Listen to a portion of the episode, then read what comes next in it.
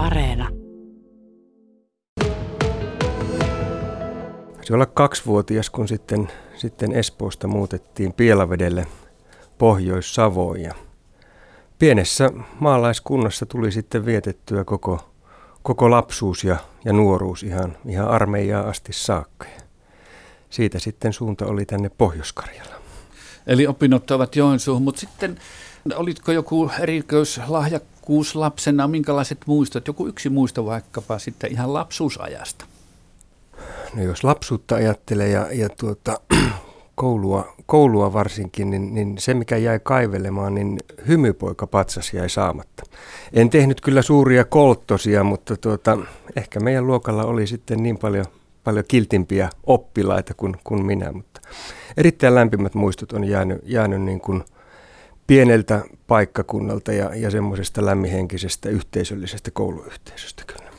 Oletko miten kilpailuhenkinen? Tuo äskeinen vastaus vähän paljasti, että voisi olettaa näin kiinni. No joo. Maitokannu kisojahan käytiin, oliko se viides vai kuudes luokka, luokka tuota, aikanaan, aikanaan ala-asteella, silloin puhuttiin ala-asteesta ja meillä oli hyvin urheilullinen, urheilullinen opettaja ja hän muisti kyllä, voi sanoa vielä vuosikymmenet sen, sen vuoden jälkeen, niin aina kun tavattiin, niin mainita, että olipa huikea luokka. Päästiin mennä maitokannukisojen kisojen tuota, finaaliin silloin. Muistaakseni ei tullut menestystä, mutta, mutta urheilu, urheilu monissa muodoissa niin on ollut, ollut kyllä tärkeä osa lapsuutta, nuoruutta ja on itse asiassa vielä, vielä tänä päivänäkin, että hetki sitten tulin aamu uinilta. No mutta sitten kun Pielavedellä kasvot, niin totta kai Pielaveden Sampo on semmoinen legenda lentopallossa ja niin olitko mukana lentopallossa kenties? Liippasiko laji mitenkään sinua? Lentopallossa en, en suoranaisesti ollut mukana. Toki minun, minun yleisurheiluvalmentajani Taskisen Janne oli, oli hyvinkin tiiviisti, tiiviisti mukana ja välillä reenattiin kyllä lentopalloilijoiden kanssa. Mutta omat, omat lajit oli, oli ensin hiihto ja, ja, ja sitten yleisurheilu – yleisurheilupuolella lähinnä sitten lopulta pituushyppy, johon, johon sitten tämän niin sanotun kilpaurani päätin armeijan aikaan. No entäs sitten se, kun testosteronia alkaa nuoren miehen suonissa virrata, niin olitko miten hurja nuori, niittipäinen, niitti nahkarotsinen, punkkari vai oikein kiltti esimerkillinen nuori mies? Miten tämä jakautui? Sen verran tiukan kotikasvatuksen, kotikasvatuksen on saanut, että tuota, aika vähän tuli kolttosteltua ja, ja se mitä tuli kolttosteltua, niin sitä ei ole kyllä vieläkään äitille kerrottu. Ei kerrota nytkään. Ei kerrota nytkään. Kukaan tuskin tätä kuulee. Hyvä. No sitten oliko vielä erityisiä kiinnostuksen kohteita ja semmoinen, olitko hyvin eteenpäin suuntautuvaa? Ajattelitko, että hyvissä ajoin, että tulet toimitusjohtajaksi joskus kenties – määrätietoinen eteenpäin meni? Vai kuljettiko elämä vaan virtana mukanansa? No totta kai koko, voi sanoa ihan, ihan, ihan lapsuudesta asti voi sanoa, että on ollut hyvinkin päämäärätietoinen. Muistan, muistan tuota, monta kertaa kiivenneeni esimerkiksi talon katolle, joskus jopa savupiipun päälle, päälle ihailemaan Karjalan lennoston hävittejä. Minusta siis piti tulla hävittäjä, lentäjä alun perin, ja jos näin olisi käynyt, niin olisin tänä päivänä eläkeukko. Mutta tuota, voisi sanoa, että onneksi ei näin, näin käynyt, että on, on saanut mielenkiintoisen polun, polun kulkea jo, jo tähänkin asti, ja uskon, että se jatkuu mielenkiintoisena myös jatkossa. Ja sitten Joensuuhun, mitä tulit opiskelemaan? Joensuuhun tulin 93 opiskelemaan fysiikkaa. Toki siinä hetkessä ehkä pikkusen pettyneenä niistä ilmasotakoulun pääsykokeista, mihin, mihin en päässyt, mutta mutta fysiikka avasi kyllä mielenkiintoisen, mielenkiintoisen polun. No ei ihan tohtorismies, mutta melkein. No ei ihan tohtorismies, että sanotaan työ, työ vei, mennessä ja jatko-opintoja tuli, tuli aloiteltua sitten niin kuin työn, työn ohessa ja täydennettyä muualta. Että. Ja tällä hetkellä mittarissa 49 vuotta. Minkälainen ikä se on?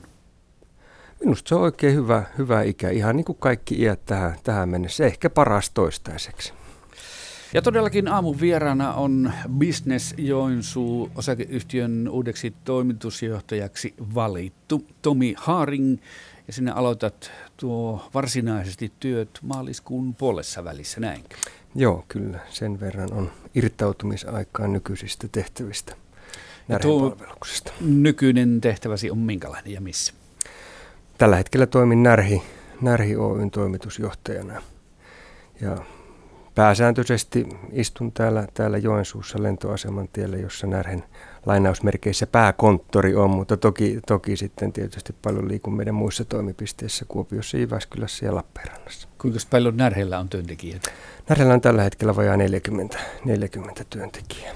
Ja työkokemusta paljon ennen sitä monestakin yrityksestä, mutta tosiaan Äh, Business Joensuu taisi syntyä sillä tavalla, että Josek ja Tiedepuisto fuusioituvat tuossa 2018-2019. Eli tämä on tämmöinen yritysten kehitysorganisaatio, jos olen oikein ymmärtänyt, miten tässä Kyllä, sitä. kyllä, mitä suuremmassa määrin, että tarjoaa, tarjoaa yrityksille sitä, mitä Tiedepuisto tarjosi, tarjosi aikaisemmin, eli tila, tilapalvelut ja sitten yritysten kehittämispalveluja laajasti alkaen, alkaen siitä – ideasta, siemenestä, startupista ja sitten olemassa oleville yrityksille, plus sitten kansainvälistymiseen ja, ja, ja rahoitukseen ynnä muuhun liittyviä palveluita. Mikä on mielestäsi tämmöisen kuin Business Joensuun niin tärkein tehtävä? No jos oltaisiin Savossa, niin sanoisin, että olla, olla välvouhkana, mutta kun olemme täällä Pohjois, Pohjois-Karjalassa, niin kyllä tärkeä tehtävä on niin kuin mahdollistaa alueen yrityksille ja tuleville yrityksille ja, ja, ja myös niille, jotka, jotka niin kuin harkitsevat, että olisikohan tuo yritystoiminta niin minun, minun alani mahdollistaa se, että se on, se on ylipäätään mahdollista tehdä. No millä tavalla sitten tuommoisessa organisaatiossa sitä työtä voi tehdä, edistää sitten niiden yritysten edellytyksiä? No kyllä tärkeä, tärkeä on tuntee ja tunnistaa ne tarpeet, mitä asiakasyrityksissä on. Ja esimerkiksi nyt omalta kohdalta, kun tässä, tässä vielä tällä hetkellä ulkopuolisena osittain tätä, tätä asiaa tarkastelee, niin tulen toimeen, toimeen tarttuessa niin ihan ensimmäiseksi kyllä tutustumaan alueen yrityksiin ja, ja, ja sidosryhmiin ja hakemaan sieltä niitä tarpeita, missä Business Joensuu voi heitä auttaa. No tällä hetkellä bisnesjoisuutta ilmeisesti katselet ulkopuolisen, eli asiakkaan roolissa, oliko oikeassa? Kyllä, kyllä. Totta kai että tässä, tässä vaiheessa ei ole. Tämä on sen verran tuore, tuore, tuore nimitys ja omaa uutta organisaatiota on tähän mennessä sen kokonaisen tunnin eilen, eilen tavannut, mutta asiakkaan näkökulmasta niin, niin haluan kyllä ehdottomasti tuoda Business Joensuuta lähemmäksi asiakasta. On sen omassa työssä, työssä muutenkin huomannut, että ne tarpeet, tarpeet yrityksissä syntyy hyvin nopeasti ja silloin pitää olla tieto siitä, että mihin suuntaan ottaa yhteyttä, jos on, jos on tarvetta työvoimalle, rahoitukselle, erilaisille muille palveluille. Ja, ja tätä, tätä jalkatyötä niin, niin Business Joensuun pitää, pitää kyllä jatkossa tehdä entistä aktiivisemmin. No oletko koskaan niin yrittäjänä tai yrityksen edustajana, toimitusjohtajana niin tarvinnut Business Joensuun palveluksia? No en suoranaisesti. En suoranaisesti. Että toki, toki olen osallistunut, osallistunut useisiinkin Business Joensuun ja, ja Business Joensuun edeltäjien järjestämiin tilaisuuksiin ja, ja ne on, olen toki kokenut hyvin, hyvin tuota, hyödyllisinä. Mutta tässä ehkä on osittain, osittain myös se, mitä, mitä tuossa kuvasin, että, että asiakasyrityksissä pitää olla, olla se kuva siitä, että mitä, mitä tässä tapauksessa Business Joensuu pystyy heille tarjoamaan silloin, kun se tarve syntyy.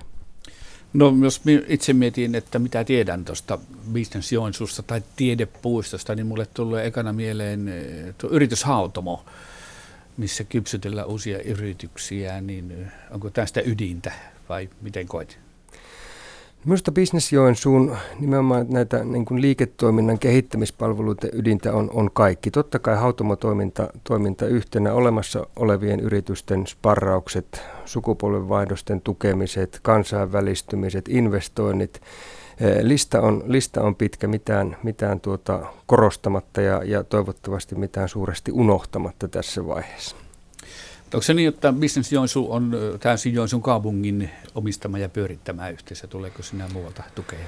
No Joensuun kaupunki omistaa Business Joensuusta 97 prosenttia, eli, eli valta, valtaosan, mutta, mutta tuota, ää, siitä huolimatta haluaisin korostaa ja, ja, ja tulen kyllä jatkossa korostamaan, kun, kun tehtävään astun, niin yhteistyötä, maakunnallista yhteistyötä, koska näen, että siinä, siinä on meidän mahdollisuus täällä Pohjois-Karjalassa. Ollaan kuitenkin maantieteellisesti maantieteellisesti osittain eristyneenä, mutta, mutta taas täällä on, on yhteistyökykyisiä toimijoita ja, ja, ja tässä työssä niin haluan olla kyllä kyynärpäitä myöten mukana ja, ja edistämässä sitä yhteistyötä.